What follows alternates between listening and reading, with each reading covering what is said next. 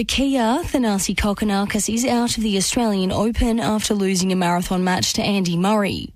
It went to five sets and lasted 5 hours and 45 minutes, only finishing after 4am at Melbourne Park, the second longest in Australian Open history.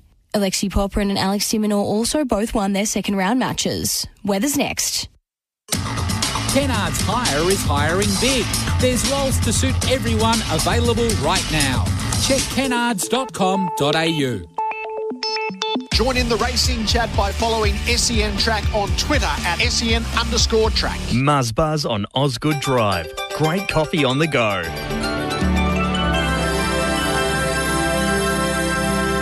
Showers and storms in Darwin today, 30 degrees. More showers tomorrow, top of 30. Cloudy in the Alice, 37. Cloudy tomorrow, 33. And the SEN app's now compatible with Apple CarPlay and Android Auto. Connect your car to listen anywhere, anytime. AM. Welcome to Fridays in the Top End with Jackson Clark and Raph Clarke and Rob Hale for Raine and Horne Darwin, finding a place to write your next chapter. We are back. SEN Fridays at the top end, 16, 11 a.m. Thanks to Raine and Horne, Darwin. A big, big show to kick off the post Christmas period. We have Brody Newman, who's selected in the representative game that will be on tomorrow. Mel Taylor, the daughter of the super coach KJ Taylor, will be leading the women's against Claremont. And Robbie Turnbull, who will make his debut in the red and white South Fremantle colours. So plenty of awesome guests today. But of course, we have our regulars, Robbie Hale and Raph Clarke. Raph, how was your Christmas, mate? Yeah, good, mate. Um, plenty of family, plenty of food. Um, obviously, a few drinks in, involved as well. But um, yeah, all, overall, very good time, mate, and good to catch up with all the family and friends like it always is. You stay in Darwin? Yeah, mate. Stayed in Darwin, enjoyed the rain. Nice, cool weather for once. Um, Yeah. yeah, which is what we've been waiting for. A nice big wet season. So, yeah, awesome time. Roberto, the guru? Yep, it was a pretty quiet one for me. Um, no, it wasn't. no, it was all a blur really for me. But um, yeah, it's good to be back now at the football and trying to get some normality back in the life. Back on the waters. Yeah, back on the waters now and back on the bicycle riding that around. So it's good. We missed a couple of rounds of football, so it is good to be back. We do need to go through some of the round 12 and round 13 games. Of course, we will preview last weekend's round 14 action. Plenty of I suppose interesting results, but a lot of a lot of sameness about it too. What caught your eye in round 12 and round 13, Rob? Well, the one result that I thought caught my eye was the Waratahs Crocs game. Crocs beaten Tars by 28 points at Gardens. Almost a grand final preview, maybe. Yeah, it could be. Um, I've still got Saints as you know up there, but um, I was surprised that yeah Crocs beat them by that much, and they did a tagging job on Dill Collis at half forward, um, which is you don't see very often up here. So there's a couple of good coaching moves and. Yeah, it was a great win from the Crocs, and Magro kicked seven in that one, which put him, which made uh, might make him feature higher in the power rankings in the top ten. Sorry, mm. Buffaloes thrashed Tiwi. Districts, of course, got the win over Waratah. Nightcliff beat Palmerston by 12 points, and St Mary's got the job done against Pint. Nothing else out of those three games worth talking about before we move on to round 13? No, Dylan Dylan Lant was heavily tagged in that game, and I think there was a lot of free kicks missed. I think that's mm. something to keep an eye out. I, I, personally love the tag, but I think it's got to be done within um, within reason. Um, so that's something to keep an eye out on. Probably come finals time if one of those sides do decide to tag him. Just on that, I won't throw him under the bus just yet, but I had a very high-profile NTFL footballer uh, message me and speak about that exact issue about the treatment that mm. taggers are allowed to get away with in the NTFL. Um, it's a very tough gig for the umpires up here. Obviously, you know, they're not going to be able to see everything that happens off the ball. Raph, probably a better question for you. I don't think Robbie would have been tagged in his footy career. But did you ever cop that treatment uh, from opposition players? And do you think that the umpires do enough to help those star players that come into the league that might cop that attention? Yeah, I think it's something um, that probably gets missed because it's not a regular mm. thing. Like, not every team's no one does it up here. The tagger, and there's no genuine tagger. Like, the only tagger I really know that's a genuine but he's not his everyday job uh, uh, when he's out there is um, Kieran Parnell. Mm, who is? And he's probably one of the nicest taggers going around because you don't see him pinching and punching and scragging blokes from behind play. So, but yeah, I, I, only got it when I was, you know, at half back when you, someone would come to you and try to drag you away, and that's a whole different way of tagging somebody. There's no, you know, but if you do get under the ball, they'll they'll come knees in the back, but mm. that's all still going for the ball. So it's sort of you can get away a bit more with that if you're in a marking contest, but. Yeah, oh, mate, I never like to the the stand, like what we've seen Dylan Lant the last couple of weeks. Um, especially when I, against Buffaloes. I think I've seen it uh, against them. They were, you know, they had a few blokes getting him when he, when if he's on the ground going past and making sure he's staying on the ground. So little things like that, and whether the the, the, the furthest umpire away has to keep an eye on that, it's something that, that probably the, the umpires need to talk about themselves, I guess. I sold you a bit short there, Robbie, talking about not getting tagged. You are a two-time premiership player in the NTFL, but you're also a coach in waiting. What do you think philosophically about the tagging role? Is that something that when you eventually have your own NTFL Premier League team, hopefully in the future, would you send a tagger out? Is that a, an important role? I think it is. I think too many blokes up here just get left and you know left to their own devices. You know, um, but you got to have the ability of a player to, tag those sort of blokes. Like if you're tagging a Jared Stokes, you've got to be quick enough and zippy enough to go Strong. with him. And I think Dill Lant, apparently, when he was training, like he's a super fit right now and apparently running 25, 26 Ks a session. Hmm. So I don't What are they doing? Four-hour sessions? Yeah, so he's just smashing the running. So I'm not too sure who could actually run with him and then also like the Jared Stokes. But I think, yeah, nullifying key players because everyone just gets left to their own devices up here a It's bit. almost called more, more run run with Roland Yeah. than a tagger up here. Like just run with him as much as you can and, and try be next to him instead Yeah. of a genuine lockdown tag. Yeah, I reckon. It's a team effort too. I think. Yeah. Like I know I've played in football clubs where we haven't let and yeah, exactly. We haven't had a specific tagger, but it's been like, hey, if you see Dylan Lant or Brody Philo running around by themselves, just put a Yeah. body on them, make sure they're not getting an easy run through. Round 13, we had Saints beating the Buffaloes, Waratah beating Pint, Nightcliff over Wanderers in a two-point thriller, and Districts easily accounting for Palmerston. What caught your eye there, Rob?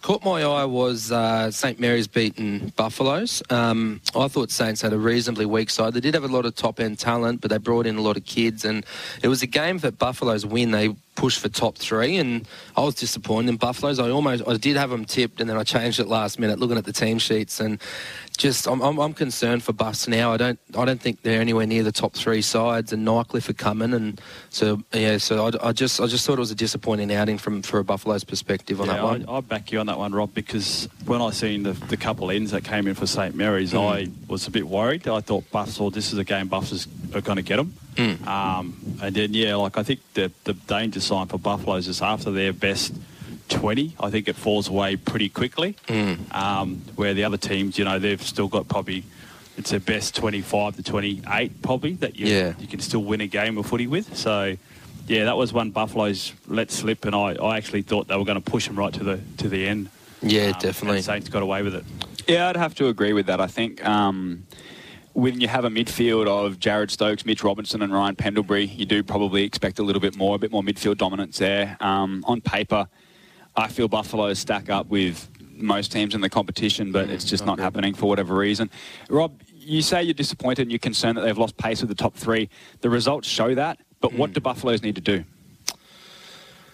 Jeez, I'm not too sure. I think defensively, I've always been a hit on their defensive aspects. So if you watch the game, you'll see a couple of stoppages that happen, and you know some of their star midfielders walking while Dill Lant just runs out of a contest and goes inside 50, and it's all on footage, and it's just it's not the efforts that would be of a top three side. I don't think Rusker, Chopper, or Ayres would let any of their players, you know, sort of do that sort of thing. So it's sort of that's sort of where it's at a bit. Those those sort of players setting standards and maybe having those defensive matchups a bit more better. Um, because they have got a, a hold of, you know, that has got a hold of them previously as well. Offensively, they're probably almost the best side offensively. Like when they're on, they're very hard to stop. They're beating Saints at quarter time and then just, yeah, run out of legs. And the other game was Tars versus Pints. I commentated that one. Um, Pints right in it, but won the inside 50s and just unable to convert and sort of put them where they sort of are sitting now because although they were equal at three quarter time but should have been up by a couple of goals and end up losing by I think it was four goals in the end. Um, but the, yeah, they're just lacking that little bit of cream, I think, guys. Yeah, but I think they're missing that key. Def- like their defenders are good, um, but they're all that medium height. You know, um, Yeah. they need that six six two six three defender, maybe a Daniel Weitra type that you know locks down your best forward, um, and you and you can back them in. I think um, they sent their ruckman down to um, Brendan Grenfell, um, so seeing that straight away, you're going. You know, I don't. I've never seen the big fella play down back too much, so you know straight away you're changing your, your own aspects to you know to play on a key to key forward. So if they're going if they're going to recruit next year, Buffaloes, they'll be heading for a key defender, Yeah, the Buffaloes and a tall key defender that is. Yeah, a couple of quick small forwards as well would be great and a, another zippy midfielder. The Pint. Yeah, Yeah. that's what I think. I have been really impressed by some of their midfielders. I think Thomas Schott is starting to get the recognition that he deserves. Um, a very good team. Obviously, Mitchell Lowe's have a consistent year down back. Braden Taylor's playing really good football. Um, Paddy Doyle, obviously the story of the year in a way. Um, you know, he's come from so far. We've had us join him on our show. Uh, missed out on the rep team, which was a little bit disappointing, probably from a personal perspective, but just get acknowledged and be a part of the squad, I'm sure he'd take that any day of the week. Hey, looking at the best players from that game, Joel Stevens, Adam Goulden, and Dylan Collis, three players fairly synonymous with Waratahs' success.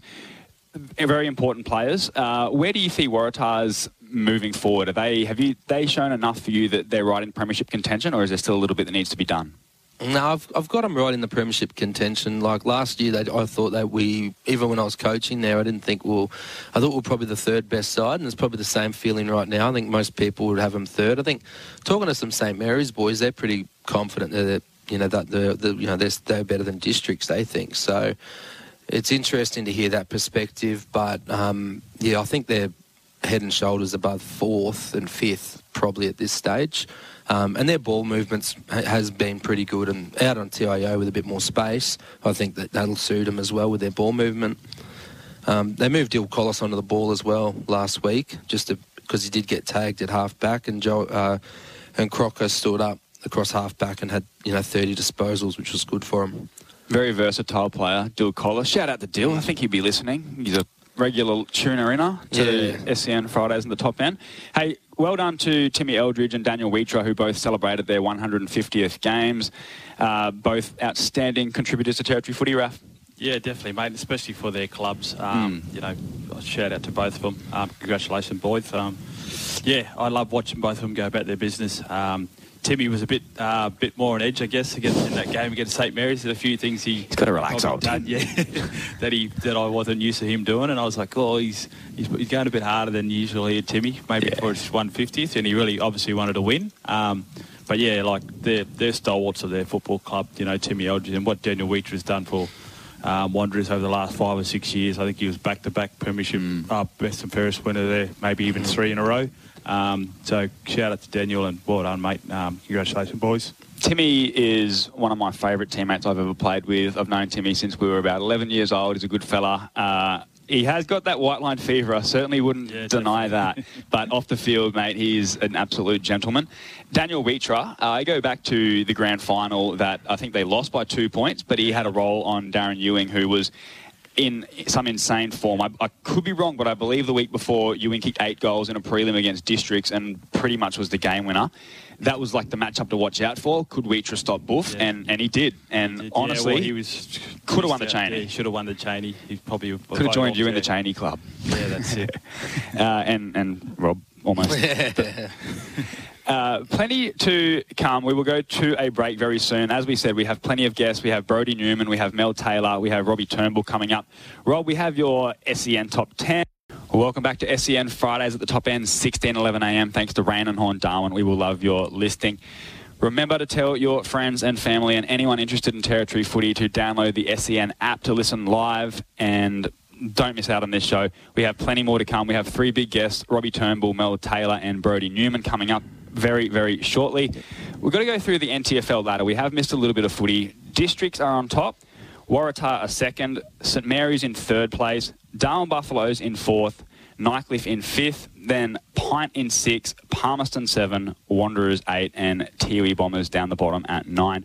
But Rob, it is time for your power rankings. Now, for those who are just tuning in for the first time, the power rankings differ a little bit from the NTFL ladder. This is more about their actual form, where you think they, they should be and where they rank with the other side. So we'll start at the bottom half of the ladder, Rob. Yep, starting to take shape now. So I've got Tiwi at nine. Um, after a promising start, winning those uh, games against the Pints, having a win in the draw, and then being competitive, they have dropped away now. And with that tensions that is happening out in the island, so that's affecting them as well. Being obviously with the forfeit last week. Um, Wanderers at eight. So Wanderers have been a little bit disappointing this, or fairly disappointing this season. Um, they're sitting eight as well. Palmy seven, who have dropped off um, losing those points. Just quickly, losing a few players. Sorry to cut you off, Rob, but yep. you did say as a discussion point we were talking about the seasons of Palmerston and Wanderers and who, mm. would, you know, we don't want to be too negative on here, but who has been the bigger disappointment? So, who has been the bigger disappointment, Rob?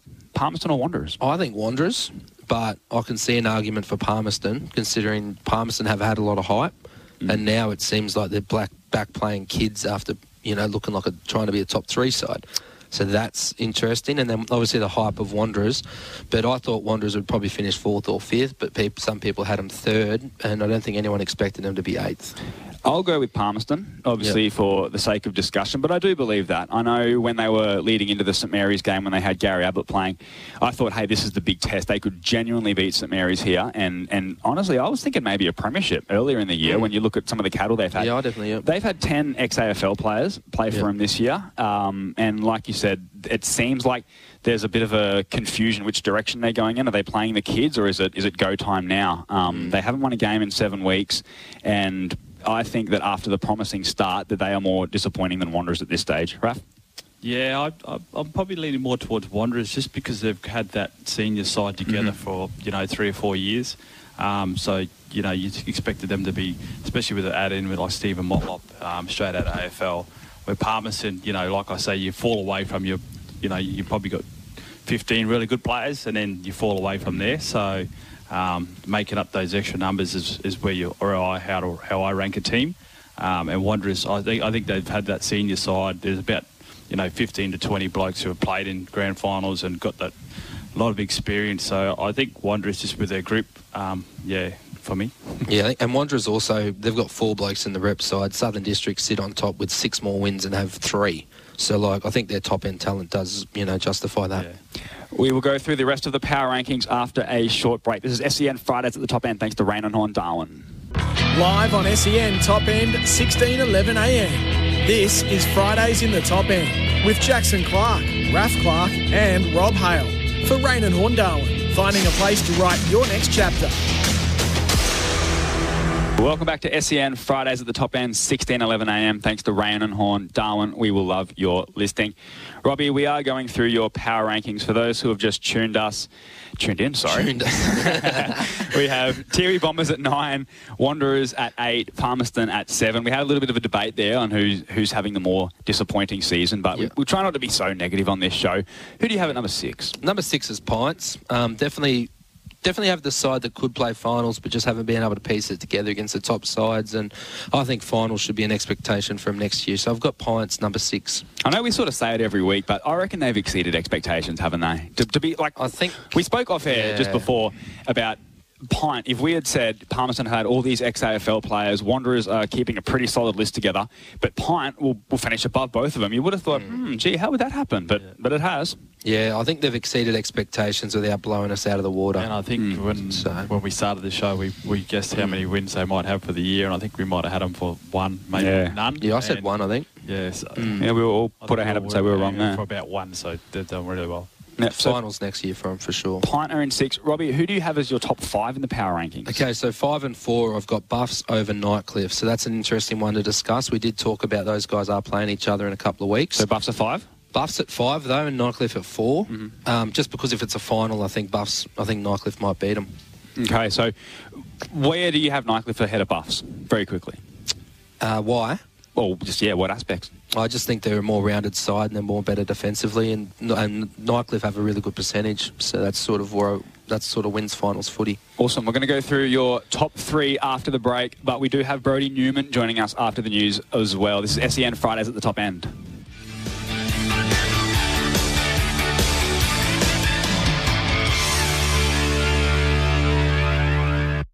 At the top end, 16, 11 a.m. Thanks to Raine and Horne Darwin. We will love your listing. Robbie, we are going through your power rankings. So far, you have had Tiwi Bombers at nine, Wanderers at eight, Palmerston at seven, Pint at six, Darwin Buffaloes at five, which differs from their actual ranking, where they're fourth on the NTFL ladder, and Nightcliff at four.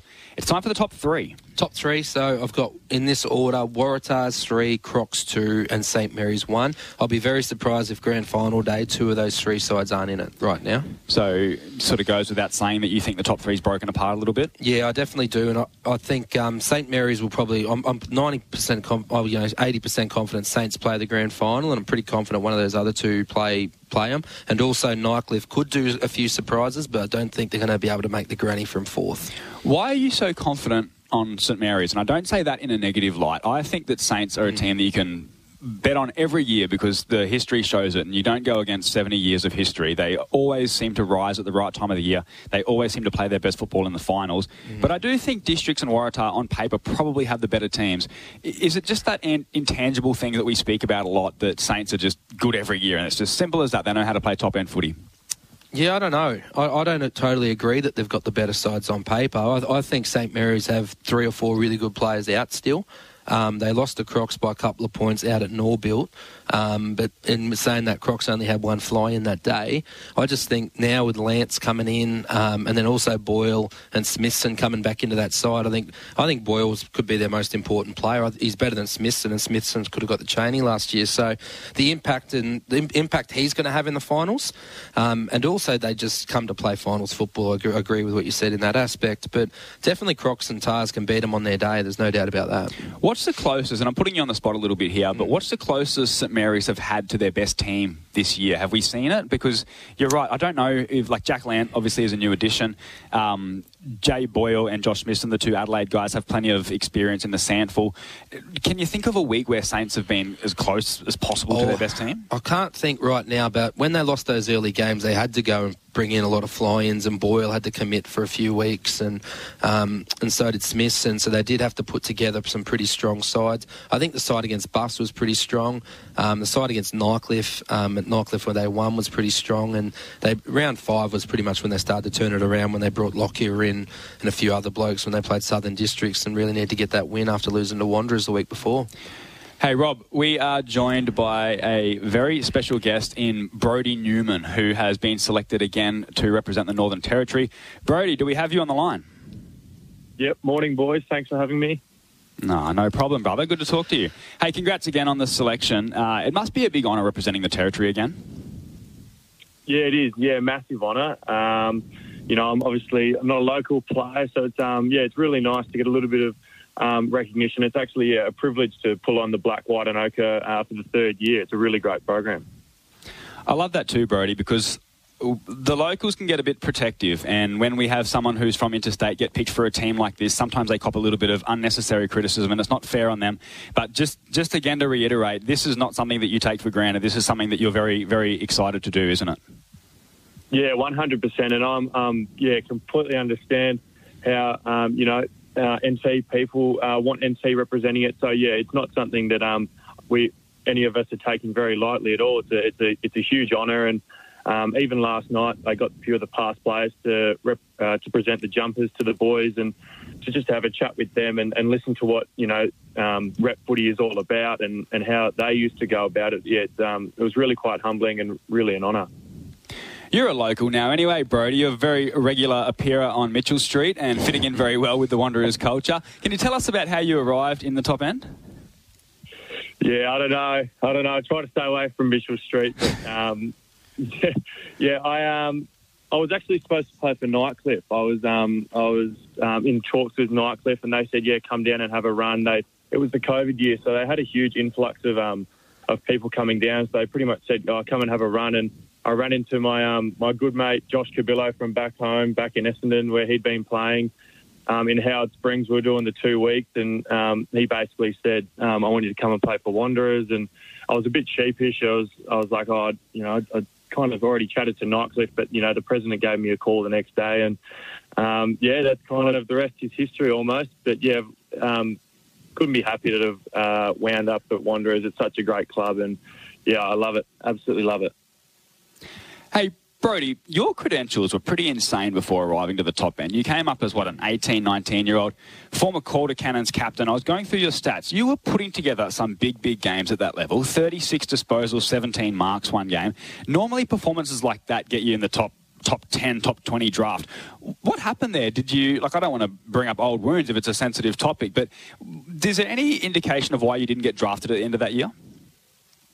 That's okay, Jack. No, no, old words. Um, not really. Hey, I had a few things to work on. I wasn't, um, you know, still still not the quickest bloke going around, and um, yeah, wasn't very athletic. And I don't know. There was a pretty it was a pretty strong draft draft hand that year, and um, yeah, it just didn't didn't go to plan and didn't fall my way. But I was already one year out of school. I was um, I was one year into a uni degree, and um, yeah, I wasn't. I was pretty optimistic with the whole process, and um, yeah, you know, it's one of those things. It's a double-edged sword. You didn't get drafted, but you know, I've, I've had you know a couple, a couple of the best three years of my life um, coming up here and, and meeting all new people. So it's um, yeah, you take it with a with a grain of salt almost.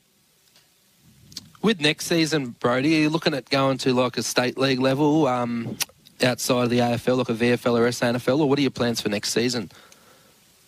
Yeah, I'm not too sure yet. Um, I'm just yeah still assessing a few options. I've, we still obviously got um, about a month or five weeks to run, so um, yeah, still still kind of um, making that decision. And you know, I've, I've had a bit of time at um, at Glenelg, and that was a, a great place. And um, obviously, just played a little bit of local footy last year down in down in Victoria, from where I'm from. So yeah, still just kind of um, working through that process and, and um, working on finishing off the rest of the Wanderers season before anything else happens.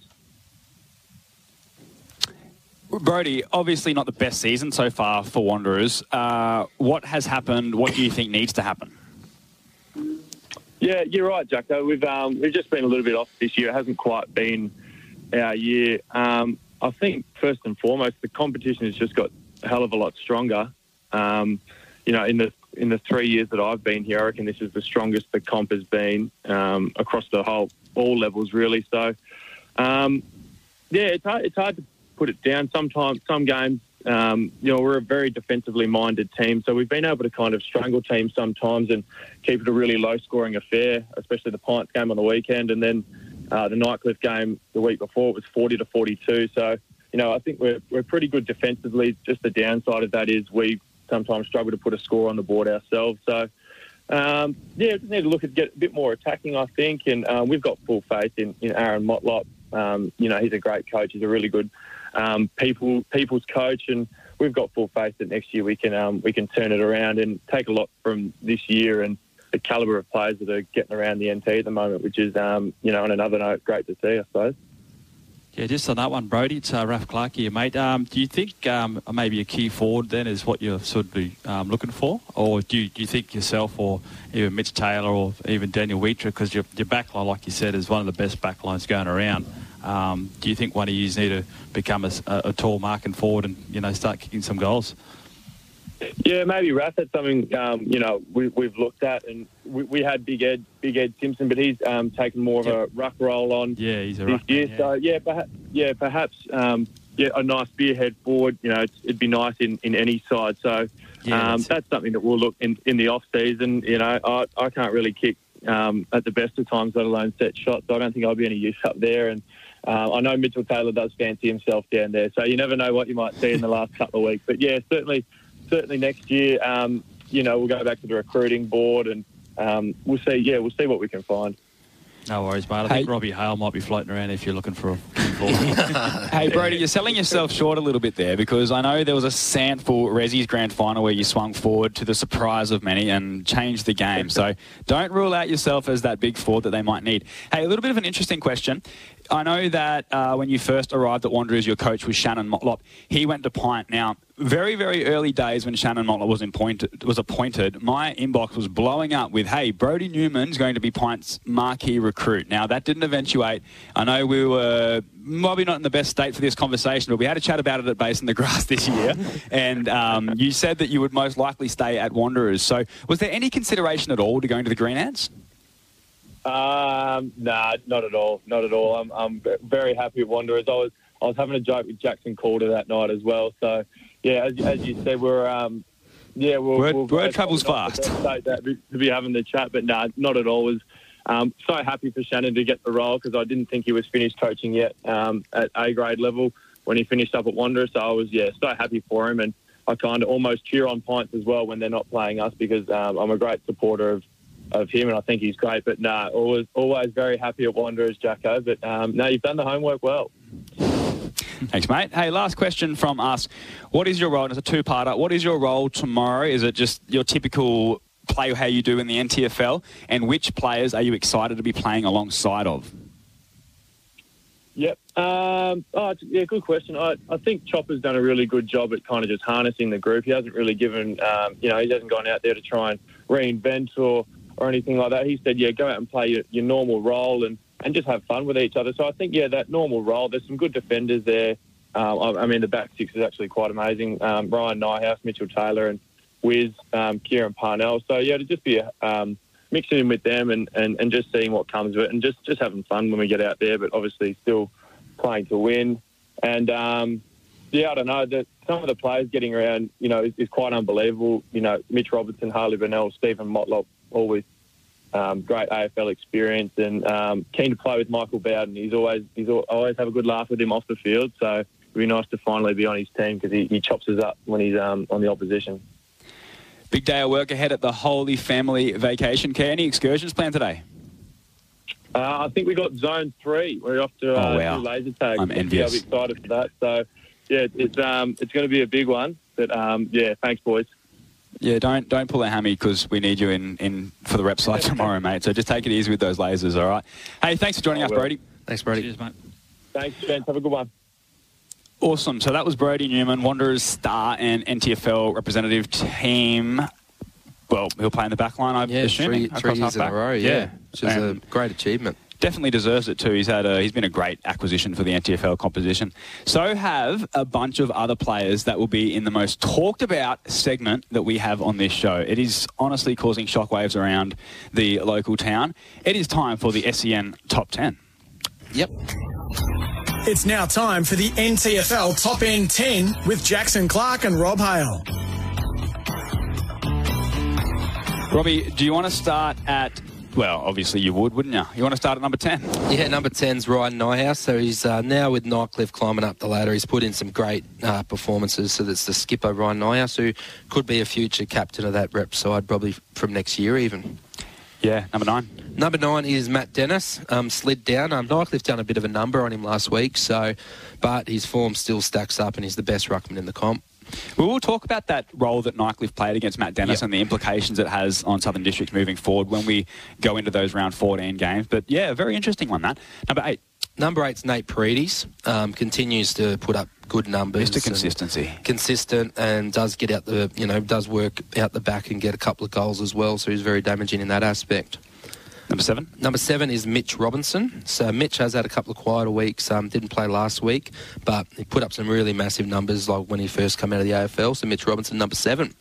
I like this one, number 6. Number Smith's Number Smith. Smith is that's him, Luke Smith from Southern Districts, a crafty half forward um, who does pinch hit through the midfield, averaging you know probably about two goals a game and, and 20 odd touches, 22, 23 touches a game, very consistent from There's- Geelong. There's always one of those blokes, hey, that it takes a little while for the territory football community to sort of recognise just how good he is, and I reckon that might be Luke Smith this year. Yep, definitely. Number 5. Number five, Stevie Motlop had the week off last week, um, probably resting that injury, so I've got Stevie at number five.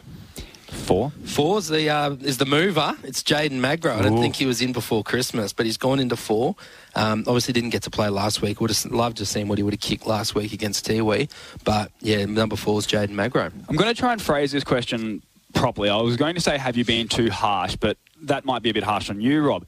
Has Jaden Magro exceeded your expectations with his form this year? I know when we were talking about him earlier in the year, it was, well, I'd like to see how he goes against the top teams. He kicked seven against districts, and he's Yeah. kicked, you know, he kicked four against Nightcliff, I believe. Yeah. He is good against any opposition in the NTFL. He's shown that this year. Yeah, I think he's, he's defeated me on that one. Um, it's it's definitely like just talking around town. There's a few people that criticised, saying that they thought he was a bit flat track, and he's um, he's definitely beat all those expectations that I put on him. But he's got one more to beat, and that's uh, that's Kieran Parnell when he plays against St Mary's. Mm, number three. Number three is Baxter Mensch. So I think Menchie's gone back to gone to Queensland now. So he's probably going to slide out unless they fly him in. But they do have a big flying list, Palmy, so that's unsure if they'll be flying him in. Well, it's about 30 possessions a week that Yeah, they'll lose out of that engine room. Yep. Uh, number two is Brody Philo. So Philo's just going about his business. Was pretty good um, against districts last week, and yeah, I really like um, how Brody Philo starting He's on a- the ball. He's a regular in that top five, isn't he? Year Yeah. after year after year. He's Yeah. an NTFL legend now, isn't he? Yeah, he definitely is. Two Um, Nichols, three flags. Yeah, probably you know probably up there now. Is probably the second greatest Nightcliff player now, probably behind um, late Joe Joe Bonson. Very, very good footballer.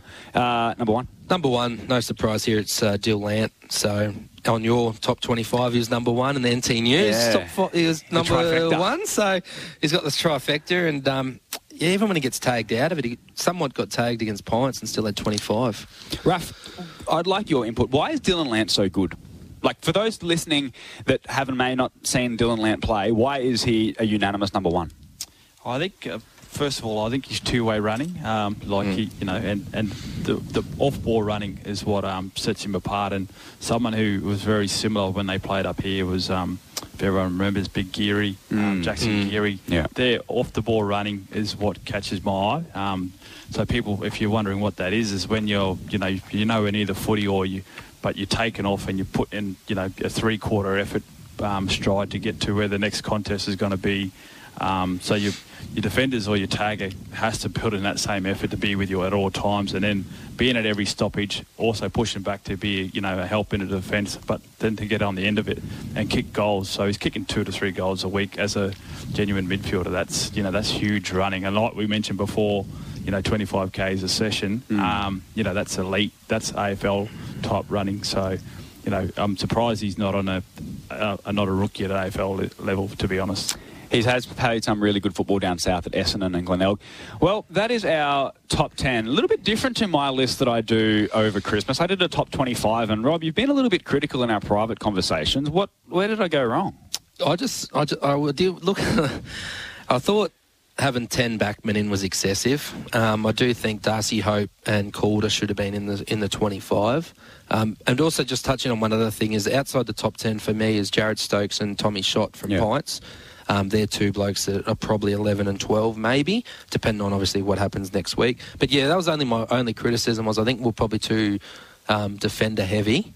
Um, and Calder's kicked a fair few goals without being outstanding this year. I think Calder's probably in there, and then maybe Darcy Hope as well. I did acknowledge that Calder was my number 26. And, like, honestly, if there's one thing that I can see I may have got that wrong. I, I do have Jackson Calder as an, in a top 25 players in the comp. If you're picking from scratch, you need a key forward, and I think Calder's probably the best key forward in the comp. So I'll concede that one. Darcy Hope, a really good player, too. I don't think he's done enough yet. Um, I'm I'm not big on the forwards this year. We've all seen some great forwards in the NTFL over the last decade. You know, I look back at Cupid, and I'm not afraid to put the forward at number one. And back in 2014, I had Cupido at number one, and everyone was saying, "Oh, what about the midfielders that get it to him?" But just a bloke that kicks that many goals has to be there. Darren Schillerbeer was a maligned player at Darwin Buffaloes, and I had him very high. So I'm not afraid to pump up the big forward, but I'm just not going to put a forward in there if they're averaging two goals a game. I know he's hitting up and that sort of stuff, but I think it has been the year of the defence. If you look at Yeah, across the board, the teams. Uh, there's low scores being kicked, and one, I'm going to put it back on you, Rob, because you. It's very easy to sit back and say, "Hey, this guy should have been in. That guy should have been higher. Who should have been lower? Who have I overrated?"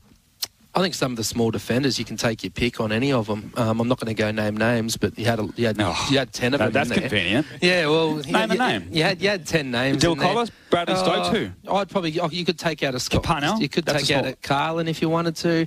Um, you could take yeah, you could take out a Bradley Stokes. You could take out um, any of those small backs that were there. Um, even I, I rate Wiz, Wiz Parnell highly, but I think you know you could also take him out. I could have I, I would almost make an argument to take him out as well if you're doing a top 25.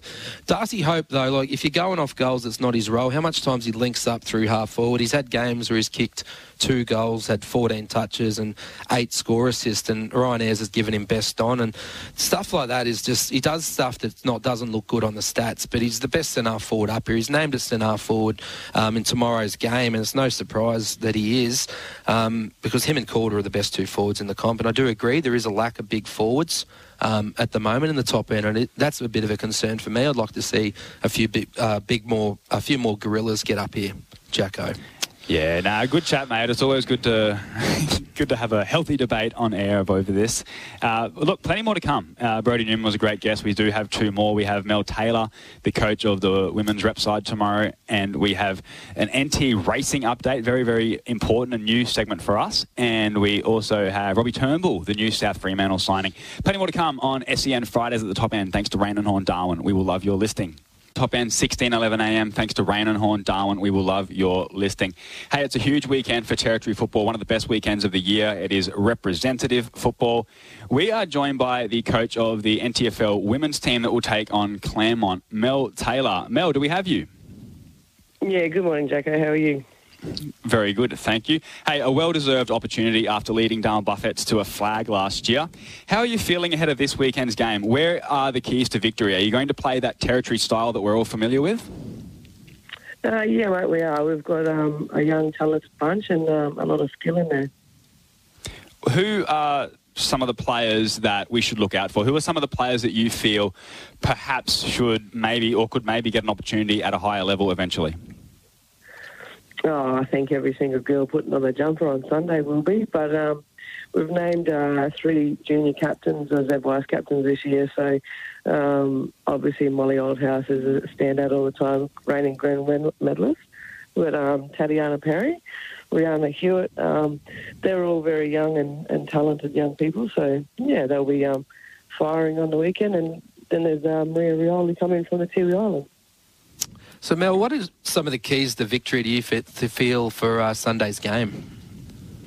A big crowd getting behind the girls. Um, the girls are pu- uh, pumped up knowing that uh, Claremont have just won a premiership together, and obviously they've played a lot of football together. So, um, and we're uh, we'll, we'll, have our first training session as a whole tonight. But um, the girls were ready for the challenge, and um, yeah, a lot of skill in there this year. Morning, Mel. It's uh, Raphael here. Um, just a quick one. Um, how do you see this game for like opportunity for girls to be um, spotted or seen? Do you, do you, know if any other leagues or comps really tune into this one to, to see what t- type of talent the territory has and just maybe try and see who they can, um, you know, recruit? Um, do, you, do, you, know if any clubs are, are tuning in or, um, you know, if it's an opportunity for the girls to stand out? Yeah, good morning, mate. Um, I don't actually. I know that there's a few people that um, are, are travelling up here just to, to, to, watch the game and obviously watch the men's game, but um, I'd highly hope that they are, um, given that uh, the team this year, like I said, is probably the average age is about 24. So um, I, I, think that uh, the live uh, live stream or the recording of the game they always watch, but taking in mind that there is a um, a camp going on at the moment, so down in Melbourne. So hopefully they um, will be watching, and yeah, the girls get um, their names out there. Yeah, definitely. Yeah, great work, Mel. Um, good luck for Sunday's game. But um, I just want to talk a bit about the NTFL as well now. The Buffettes are currently sitting fourth on the ladder in Women's Premier League. Um, I just want to know how's the season going and how confident's the group in finishing top three and going back to back this season? Big question. Uh, we, are taking it week by week, to be honest. Um, you can't um, look forward to a premiership again um, when you've got a few games ahead of you. So obviously we've um, built our team, given that we we had uh, six of our players out, and those players went down south to further their careers. So um, girls are always confident. You're um, you can't play without confidence, and obviously everyone plays to be there at the end of the year. Hey Mel, you are the daughter of absolute football royalty up here in John KJ Taylor. Do you seek advice from him or do you try and pave your own path and, and sort of go about it in your own way?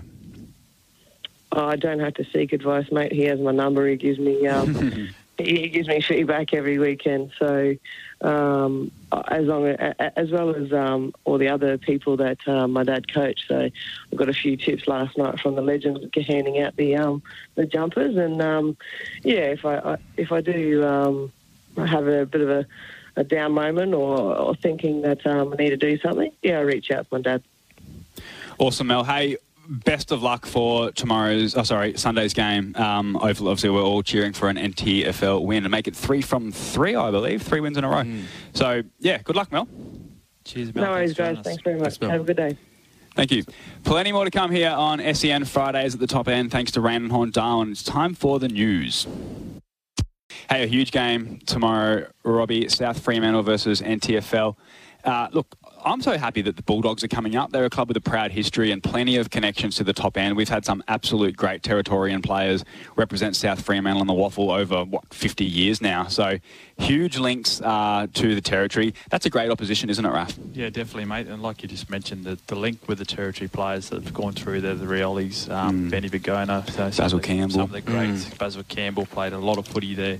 And they're, they're footy royalty for the Territory even more recently, like there's still the links going. Like Benny yeah, Rioli's played in the fair. Yeah, um, Ashton Hams has you know, not a Territorian, but he's come up and, and, and acquitted himself well. Robbie Turnbull, who's played a lot of footy up here, has recently signed with the club, our, our, our guest later on in the show. Um, so, yeah, plenty of links. I think Ross Tungatalum even spent a season there back when he was a young fella, um, when Shannon Rioli and I think Thomas Motlop as well. So, plenty of plenty of Jason Rowe, footballers. maybe, if I remember, Yeah. maybe. Um, Jesse Motlop was drafted from there, so we could probably go all day about the territory representation at South Fremantle. Hey, Robbie, what i- are you looking forward to most about the game? I think um, it's it's an interesting one. Hey, how Ashton Hams hasn't played for the club for a little while, um, and he's going to come. Uh, ben Rioli was named, but I don't believe he is playing. Looking at the looking at the team that South Fremantle put out uh, last evening, what, what what are you looking forward to? Looking forward to some of the, the chemistry just amongst all the NTFL blokes just playing together.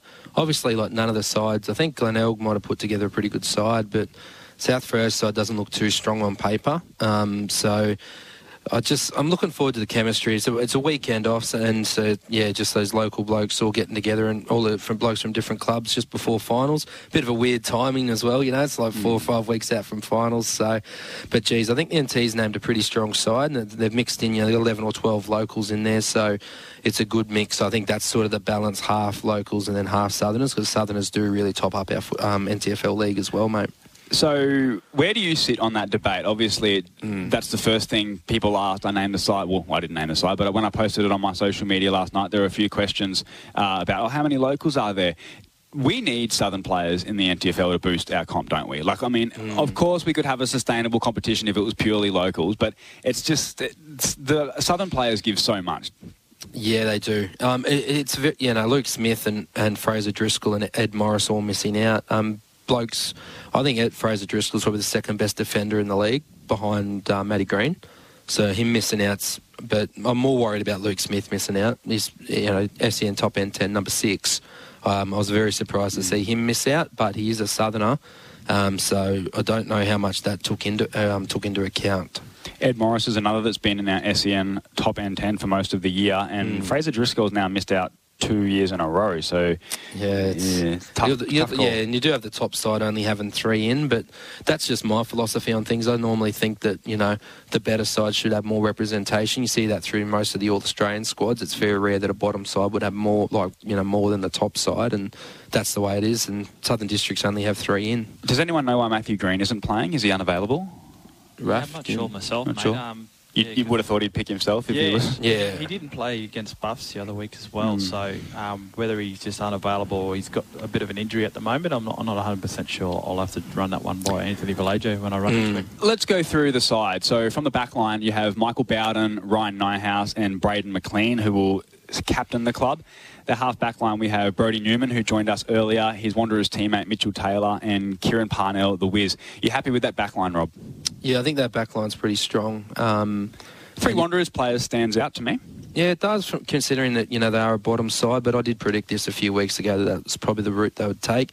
It would be interesting though if Green was available, how they'd structure that back line. To be honest, but I think right now it's pretty good. You got the defensive accountabilities of you know Mitch Taylor, Neuhaus, and Parnell. Um, you got the run of McLean, and you got Newman's cut off, and you got um, Bowden's run. So I think that's a well It's a good balanced, blend. good blend, isn't it, Raph? With your um, experience as a Yeah, backman, I'd love to be amongst that back six. yeah, good blend. And from memory, Mitch Taylor was just about best on ground last year, I think. So, um, you know, a bloke like that picks himself, really. Yeah. The centre line, we have a bit of a Buffs flavour. Jared Stokes on the wing, Mitch Robinson in the guts, and Dill Collis on the other wing. Thoughts? Yeah, I think Dill Collis and Jared Stokes have been great midfield midfielders. Um, so they've, they've been pushed out to the wings, but I think you know I'd like to see them go through the ball, but just obviously with how strong that you know midfield is, they're being pushed out to the wings and.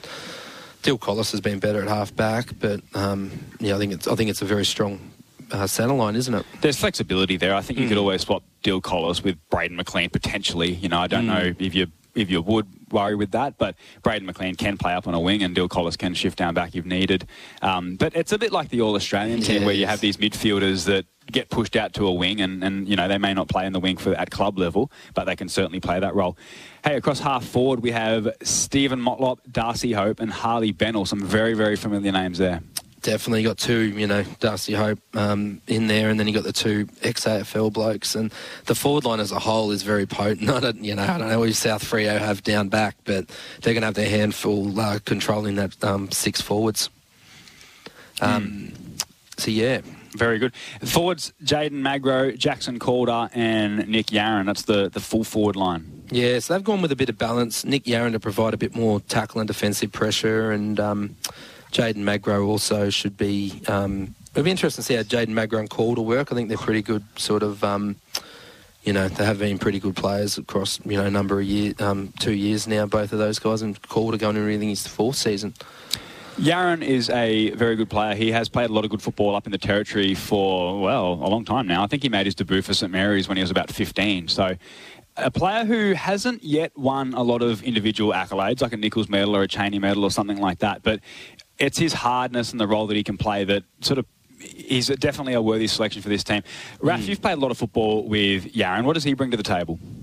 Oh, I think he's um, he's he's smartness when the ball, ball comes in, um, reading it off the packs, and also the way he locks it in, that defensive forward pressure. Like, you know, he's he's a rugby background, but the- his tackling skills for his size is some of the best tacklers you've ever seen, and the blokes he can bring down. Um, He goes and- hard. Yeah, and he's one of the bravest blokes out there as well for his size. You know that that little. Those little wiry guys, you know that Timmy Eldridge type. You know they'll they'll tackle anything that's coming towards them and, and put their bodies on the line. And the amount of times you see Nick Yarron get cleaned up, limp limp back to his feet, you know, Yeah. go off for a couple of seconds, and he's back out there making another tackle within a couple of minutes. He- He's yeah, he, he definitely wears his heart on his sleeve, and I love that about him. Yeah, he's been smashing the gym as well. I've seen a lot of his um, on his stories on Facebook. He's there early mornings as well.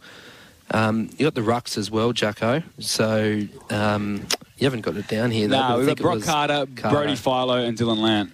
Yeah, that's strong. Um, Brock Carter's probably the second best ruckman in the league, so um, behind Dennis. So I thought that would um, I thought that would probably happen. And yeah, you got Philo and uh, Co- uh, Lant. For those wondering, Raph Clarke has spent the last minute in the studio playing charades with me, trying to work out how to how to get me to like. I've got the list down here for us, but I haven't included the ruck. So he's trying to communicate that with me without saying it on air, and we've got there in the end. So Yep. we got Philo and Lant and Robinson. That's a very, very good midfield brigade. And then Brock mm. Carter, let's talk about him. That's someone who we, I don't think we've mentioned on the show very often. He's the pint ruckman. Where's, Pint what do you know ruckman. about him? I know that he come from Cairns, and there was an opportunity that Nightcliff could have signed him, and they didn't.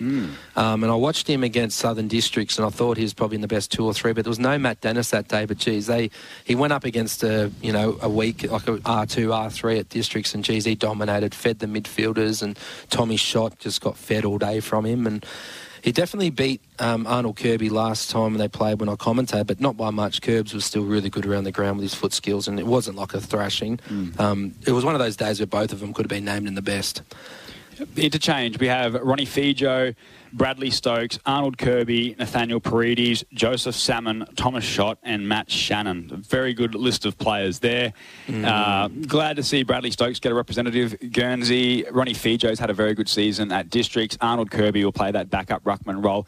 I love the way Arnold Kirby plays. He is like when you have a ruckman, he can play as that almost that extra midfielder. His foot skills and his knowledge of the game is very, very good.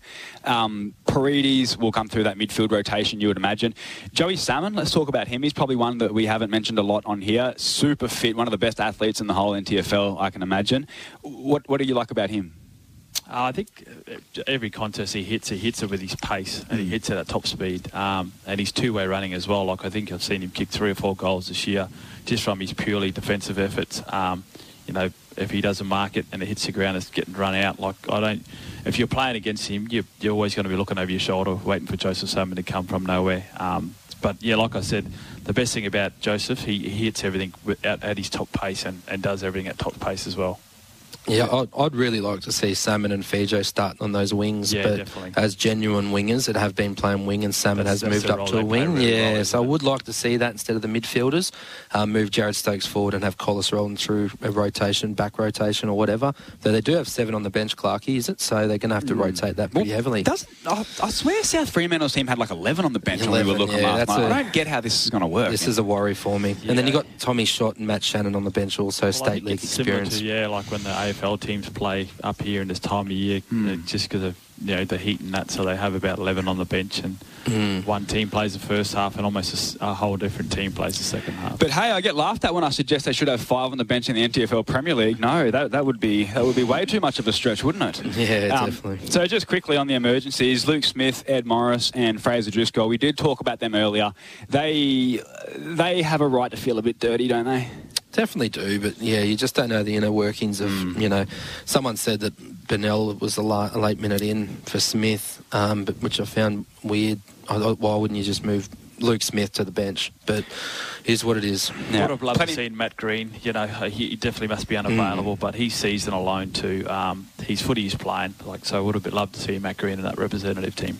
Plenty more to come here on SEN Fridays at the top end. Thanks to Raine and Horne Darwin. We will love your listing. 16:11 a.m. Thanks to Raine and Horne Darwin. We will love your listing.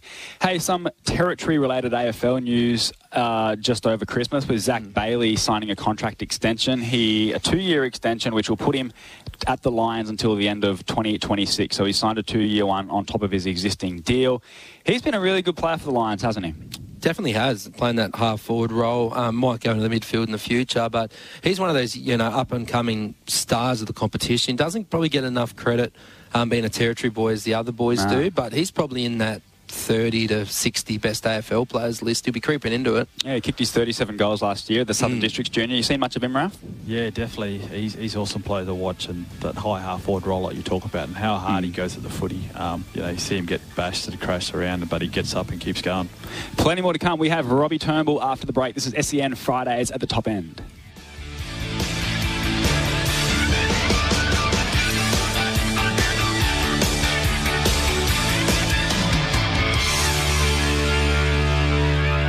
Thanks to Raine and Horne Darwin, we will love your listing.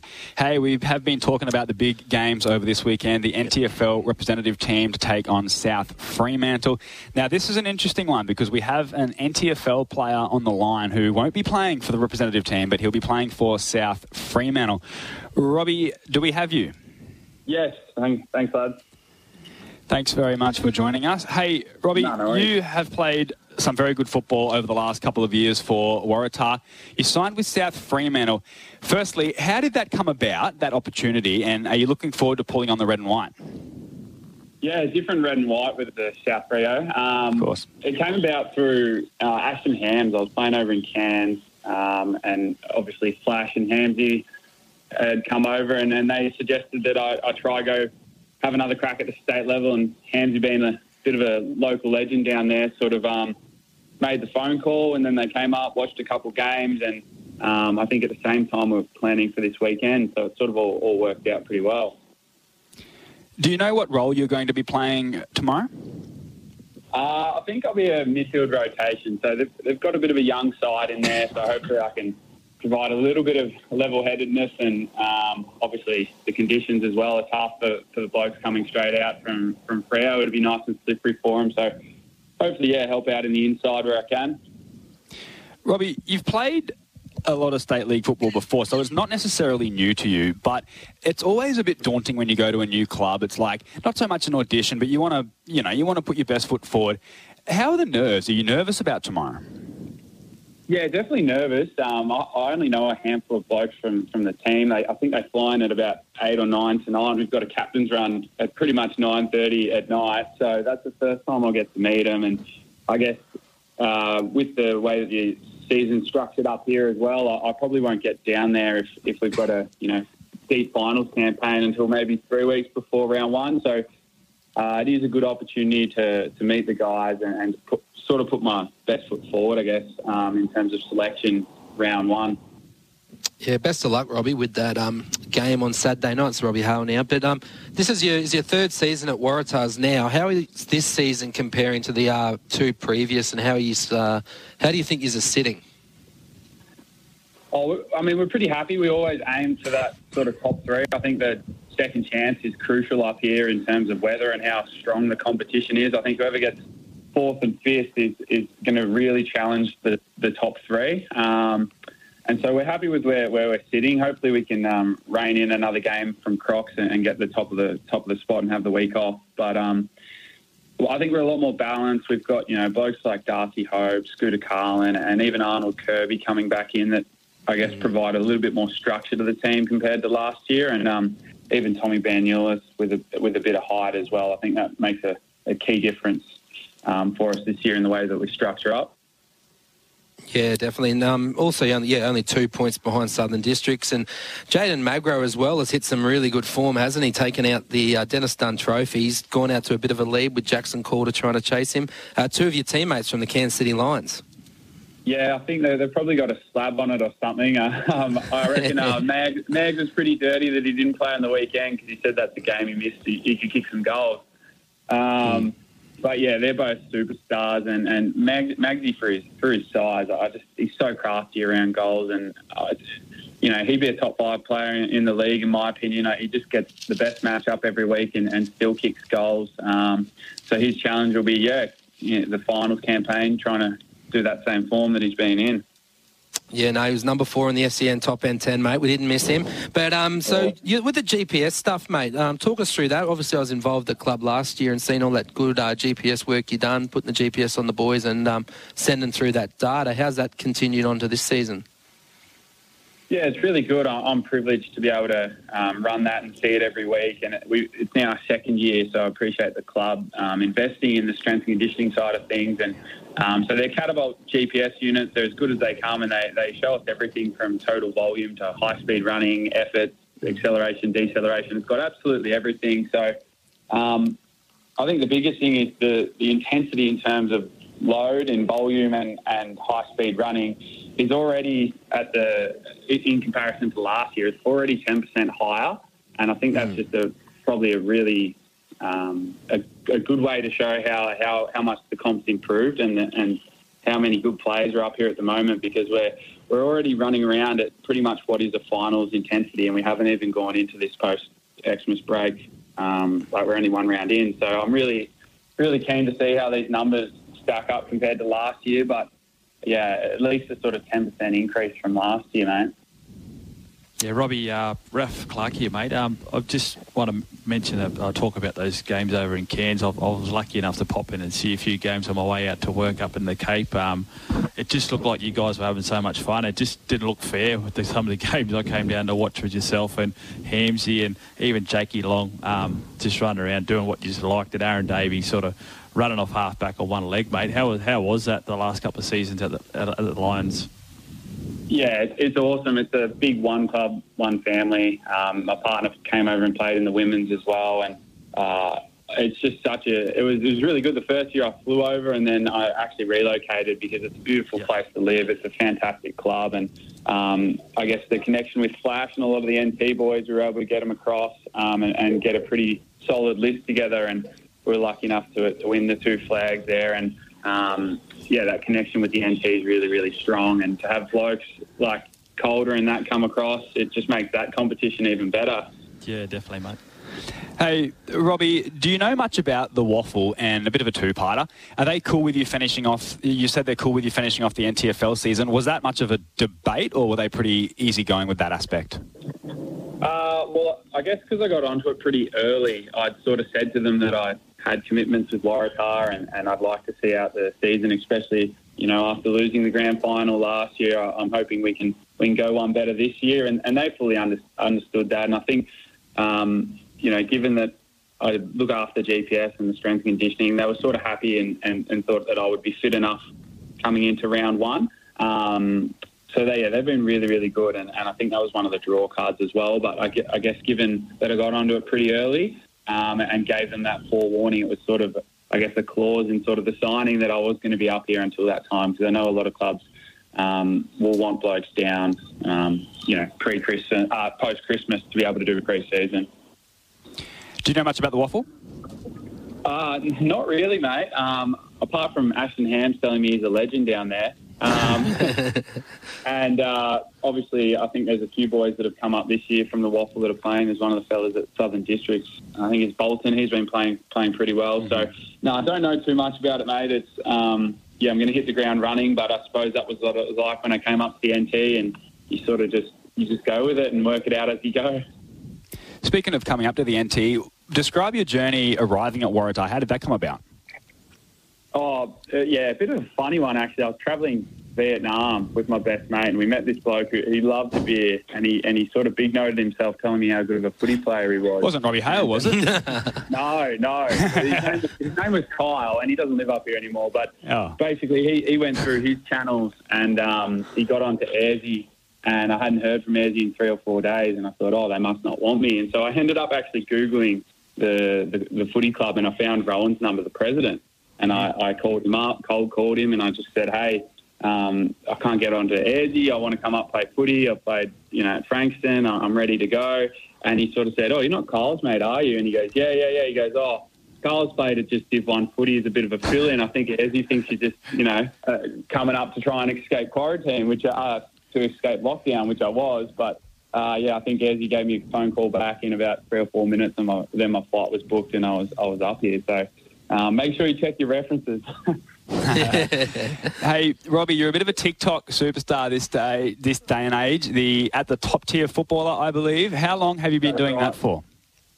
Yeah, about about a year now. Um, I think I've, I've had the, the TikTok running, and it, you, you do the same, mate. It's pretty hard to put yourself out on social media and, and try not to cop a bit of backlash um, in, in terms of people thinking you're a bit of a flog or, or trying to help blokes. But that's generally why I do it. I really enjoy it. It's my passion, and I think I can help people with their bodies and, and, and their on, on-field performance and draw from my experiences across, I guess, the country to be able to help them in their decision-making as well.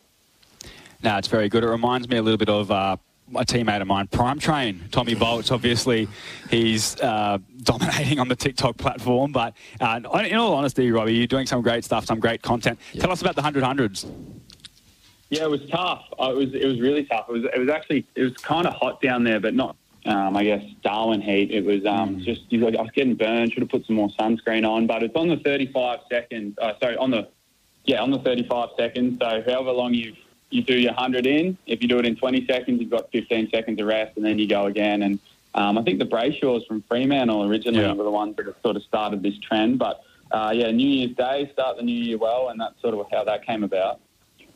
Yeah, I did a few run throughs thinking, oh, I might see how many hundred hundreds I could do, and I stopped at 25. So full credit to you and anyone else doing that amazing feat of endurance. Hey, Robbie, that is all we have time for. But look, good luck tomorrow in the red and white waffle colours at South Freeman. I hope you dominate, mate. No, I appreciate that, lads. Thank you. Plenty more to come here on SEN Fridays at the top end. Thanks to Raine and Horne Darwin. Get your motorsport fix with the driver's seat with Matt McKeldin and Stephen Johnson. We always talk about contract stuff, and it always comes up this time of year. You know, it's probably a good thing when rumours are going around about, about during Depends on what Yeah. sort of rumours, bro. Who's going to be the first driver at Newcastle to bend the brand new toys? You got any other questions? Australia's only live weekly motorsport show. The driver's seat returns in 2023. The all new SEN app. Download it today and never miss a moment of your favourite show. Streaming live anywhere, anytime. Get the power of safer tyres before you go on holidays. A road safety message from Tyre Power. There's one wheel that affects the performance of all the other wheels on your car, the steering wheel. And if your steering is out of alignment, it affects handling and vehicle stability. Poor steering alignment also causes rapid and uneven tyre wear. If you feel your vehicle pulling in one direction on a straight road, head to your nearest Tyre Power store and get your alignment checked and adjusted as soon as possible. At CJD Isuzu Trucks, you'll find legendary reliability because that's what Isuzu trucks are known for. And if you're after an Isuzu truck, CJD Isuzu is your number one choice for Isuzu trucks in the Northern Territory. With locations in Darwin and Alice Springs, they stock the latest range in Isuzu trucks, as well as genuine parts and accessories with legendary servicing. CJD Isuzu Darwin and Alice Springs. Big enough to trust, small enough to care. Visit cjdisuzu.com.au. MVD 1010. SEN is the home of English Premier League. This weekend, catch Liverpool versus Chelsea, West Ham United v Everton, and Crystal Palace against Newcastle United. Presented by Bet365, the world's favourite online betting brand. Gamble responsibly. 1 800 858 858. When it happens in sport, SEN has you covered, no matter where you are. From NRL action in the ACT. Bounces nice for Whiten, and there's the try for the Canberra Raiders. To cricket chaos in Queensland. Up and over, deep square leg. Even tense finishes in Tassie. Out to McDonald, a long range three. All around the country, SEN is right there for the big moments. Expert commentary and analysis. I believe Ricky Stuart should be suspended for the rest of the year. Podcasts. I'll happily quit Twitter if that's what is the outcome of it. And the latest breaking news. Cristiano is basically just resigned on the spot. So whether it's night games in the Northern Territory, quick three, got it. Soccer in South Australia, tip over the top from Hillary. Well, there it is. Victories in Victoria. Selwood's onto it. It floats. Captain. Nonsense in New South Wales. Let's see how you go here, Steve Carfino. or just getting carried away in WA. I've been led to believe that they're right top tier. The elite. Remember, SEN has you covered everywhere. Find your channel on the SEN app today. Reflecting on great Australian Open moments in partnership with SEN, Panasonic Air Conditioning with NanoX technology. Take, Take a breath of fresh air. Nothing defines summer nights in Melbourne quite like those evening sessions at the Australian Open that stretch into the wee small hours. And there's never been a sporting moment in this town quite like the night Lleyton Hewitt and Marcos Baghdatis started their match after midnight and played a five-setter through till dawn. And we all staggered out of Rod Laver Arena in the early morning light like vampires proud partner of the Australian Open on SEN. Panasonic Air Conditioning with NanoX technology. Take a breath of fresh air. The Ladbrokes Summer Sprint Series is here.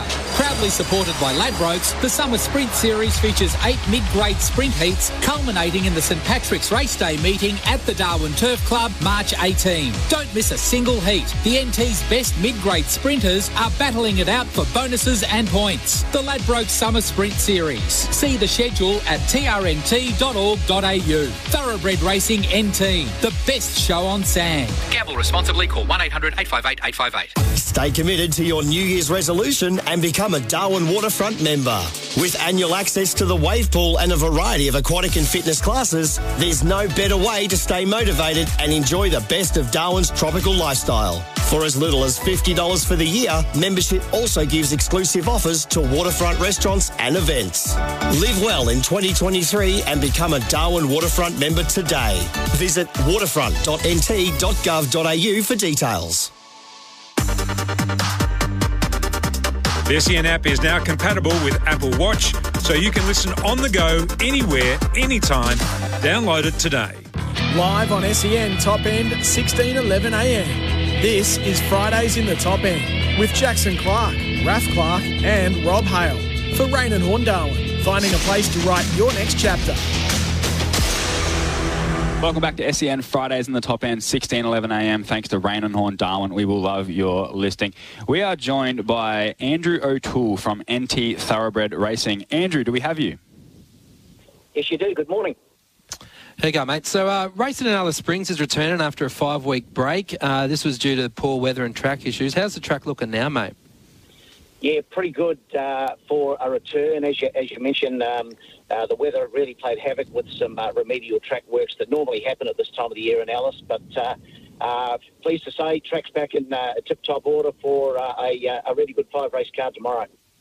Yeah, good to hear. Um, tell us a bit more, Andrew, about the Australia Day race uh, fixture coming up on Thursday. Yeah, really looking forward to Australia Day here in, uh, in the top end. Uh, always a good day, always well patronised. Obviously, you guys would know that uh, a lot of uh, uh, activities take place in the top end on Australia Day, and and the races is just one of those. But certainly, we're looking forward to some some really good fields. We've got a, a forty thousand dollar feature race on the day, our wet season series final uh, and that'll be an excellent field on the day. Uh, and um, no doubt we'll see a good crowd on course with a lot of families, a lot of, a lot of children. Yeah, definitely. How, mu- how much races was that on Australia Day? How much That's race a, card? Forty thousand.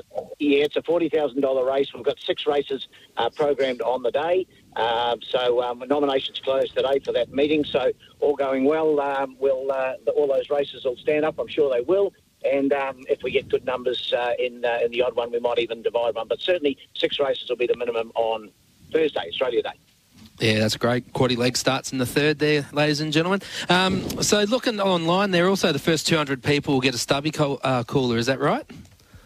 Yeah, the Darwin Turf Club's um, pushing the barrow out there and uh, obviously um, roll up early uh, on course on that day. Not only the local racing, but really good racing all around Australia on the day. So, um, yeah, where else would you rather be than uh, here at Fanny Bay? Yeah, definitely. And the gates open at 12 and the first race is at 2.30. Um, Andrew, have you got any smokies or a sure bet or a value bet for the race card on Thursday? Uh, well, as I say, nominations uh, close today, so the fields will be out next Tuesday. Uh, our feature race, as I mentioned, the uh, the wet season series final. Um, I really like a horse in this called Beach Haven, trained by Tayan Holter. She'll have a couple of runners, I think, in uh, in that particular race, but um, it's only had the two Darwin starts for two wins. As a horse uh, came through the Tried Horse Sale here back in late July, so I really like Beach Haven on Thursday in the wet season final. Yep. Uh, how can people get involved? Uh, in, in racing or on or on Tuesday or on Thursday rather. No, just in racing in general. If we want to know more about it, is there a website that we can go to? Yeah, absolutely. Either the uh, Thoroughbred Racing uh, trnt.org.au website. Uh, it's got uh, all the information there that you need to know, or uh, conversely, the uh, Darwin Turf Club website, uh, or just give us a ring if anybody wants to uh, get involved in racing and own, horse ownership or that sort of thing. More than happy to answer any questions. Awesome, Andrew. Thanks very much and good luck with the weekend. Good on you. Thanks, guys. All the best. Thanks, Andrew. Thanks, Andrew. Hey, Robbie and Raph, we had a pretty interesting round of football last weekend, round 14. The big story, perhaps, was probably the forfeit by the Tiwi Bombers. Of course, they were scheduled to play Waratah for the Morris Rioli Cup, but didn't make it into town. Uh, the Bombers said it was due to some unrest and illness in our communities. Uh, their official statement said a number of our playing group has been unavailable to travel to Darwin. We will regroup in the coming days with the aim of finishing the season as strongly as possible. Now, the Bombers met with the AFLNT during the week and will receive a suspended $10,000 fine, so they won't have to pay the fine unless it happens again. Um, what is your take on this situation? With a $10,000 fine hanging over their head, you'd have to think another forfeit could maybe even spell the end for the club. Yeah, my take. Yeah, it's, it's, it's a difficult one, isn't it? I think they had 19 in the in the rooms and decided not to play. I think I would have wanted to play with 19, which is difficult.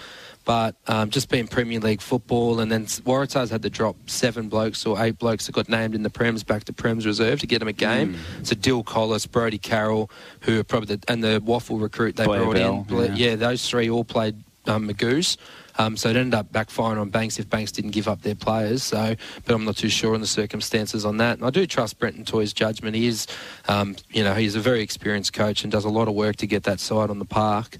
Um, but obviously, it was also bad for Waratahs because they're only going to have one game in four weeks. So apparently, Banks were ready to hand some players over to Mm. the Bombers. Um, you know, in fairness to the Bulldogs. Raph, what's your take on what happened? Yeah, it's, it's uh, like just reading the, the, the interview with Brenton Toy and um, you know the unrest um, back in the community, um, and like he's he's mentioned the family first mantra for the Tiwi. So um, the Tiwi players and, and most clubs are that um, have that run with that mantra. If you've, you've got some unrest um, in your community or whatever it is, um, you, you're better off staying home and looking after your family first, mate. And um, you know, I take my hat off to Brenton. Um, you know, this is Mm. the third time he's he's gone back to coach the, the team, and a great coach. um, yeah, he definitely knows his stuff about footy and you know the love he has for his his Tiwi people and the community. Um, but yeah, mate, it's, it's unfortunate to see, um, especially with the win they had this year, and they were starting to look really competitive in about three or four games there, um, and we thought they were you know on the way up. Um, so whether this you know is is something that they would take them back a long way, or whether it's just a one one off um, incident, and hopefully they bounce back next week and, and are ready to go again. So hopefully, for Brenton's sake, um, they have a really good team next week and have a really good hit out. Look, we're obviously a little bit pressed for time here, so we're going to fly through this. Pint 10 9 69 defeated Wanderers 4 7 31. I turned this game on early in the second quarter and the score was one behind each. I don't know why teams aren't scoring these days, but that certainly wasn't a game to write home about. So we'll move on. Darwin Buffaloes 10 12 72 defeated Palmerston 7 6 48. The Buffaloes remain in fourth position. Four first half goals from key forward Daniel Stafford, while Tommy Primetrain Bolch booted three goals in the second half. I thought Jared Stokes, Paddy Bowles, and Tommy Clark produced strong games through the midfield, while Coco Nicky continued his great post Christmas form.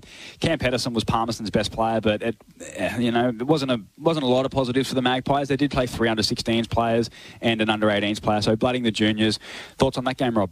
Yeah, it was, look, I don't know what it is, but some of those night games out at Palmerston just don't seem to be a great spectacle, do they? And um, it was a it was just a win that Buffs needed to get, and a few avenues to go there with Stafford and um, Prime Train, and that'll that'll help them come finals time, and it sort of secures that top five spot for them, really, doesn't it? Going into towards uh, only got four more rounds to go for finals. Nightcliff 11 10 76 defeated Southern Districts 6 9 45. That was almost the result of the round. Well, it was the result of the round for me. Um, a lot of good performances by the Tigers' young guns. I thought Quinn um, and Pilatus was really good. Uh, Shannon Rusker mustn't have been happy only naming four players in the bests, but is that a concern for districts or is it just one of those things that happen over the course of the season? I think some people can say it's a concern, but I sort of feel like it's maybe just a loss they needed to have, or just because when you start winning like that, and Raph would be able to chip in on this, but once you start winning a lot of footy, um, you sort of you just think it's going to happen some days, and sometimes you might verse a lower side or a side not in good form, and then you just get done. And it's yeah, maybe that's what happened. And Nightcliff went in with a strong game plan with double teaming Dennis and just um, hitting him and being really physical with him and having two ruckmen go at him. And then start of the fourth quarter, Dennis started at full forward. So it's that tactic seemed to work. Very quickly, 20 seconds, how are the Crocs going to combat that if, if teams go after Dennis? I think they need to support him, but I think they also need another ruck person that can go in the ruck and do it happily. I think Lee Williams didn't look too happy going into the ruck, so mm. they're going to have to find someone else who can do it, whether it's Mazzini or someone like that. Mm. Hey, a very somber note. Uh, we had the tragic passing of Kane Riley, uh, terrific footballer up in the top end, played over 100 games for Nightcliff, triple premiership player and best and fairest winner transferred across to the Darwin Buffaloes at the beginning of the season and quickly become a very beloved member of the playing group. Just tragic news. There's, some, there's no way we can sugarcoat this or put a positive or anything like that. It was just a tragedy. Yeah, it definitely was a tragedy, and he's always been a nice bloke to me. And every time you've seen him, had a smile on his face. And in Darwin, people sometimes wave at you from a distance. Mm. He always come over and had a yarn every time I've seen him. Yeah, that's it. And um, definitely uh, a, well-loved bloke around the footy community up here. Like you said, Rob, he'd definitely go to his way. Just mm. wouldn't wave at you. He'd always come over and say g'day. And, um, you know, he him, um, you know, him with a long family of late having having a child um, just recently as well. Mm. So very tragic, um, you know, and the thoughts out to the family and friends of Kane.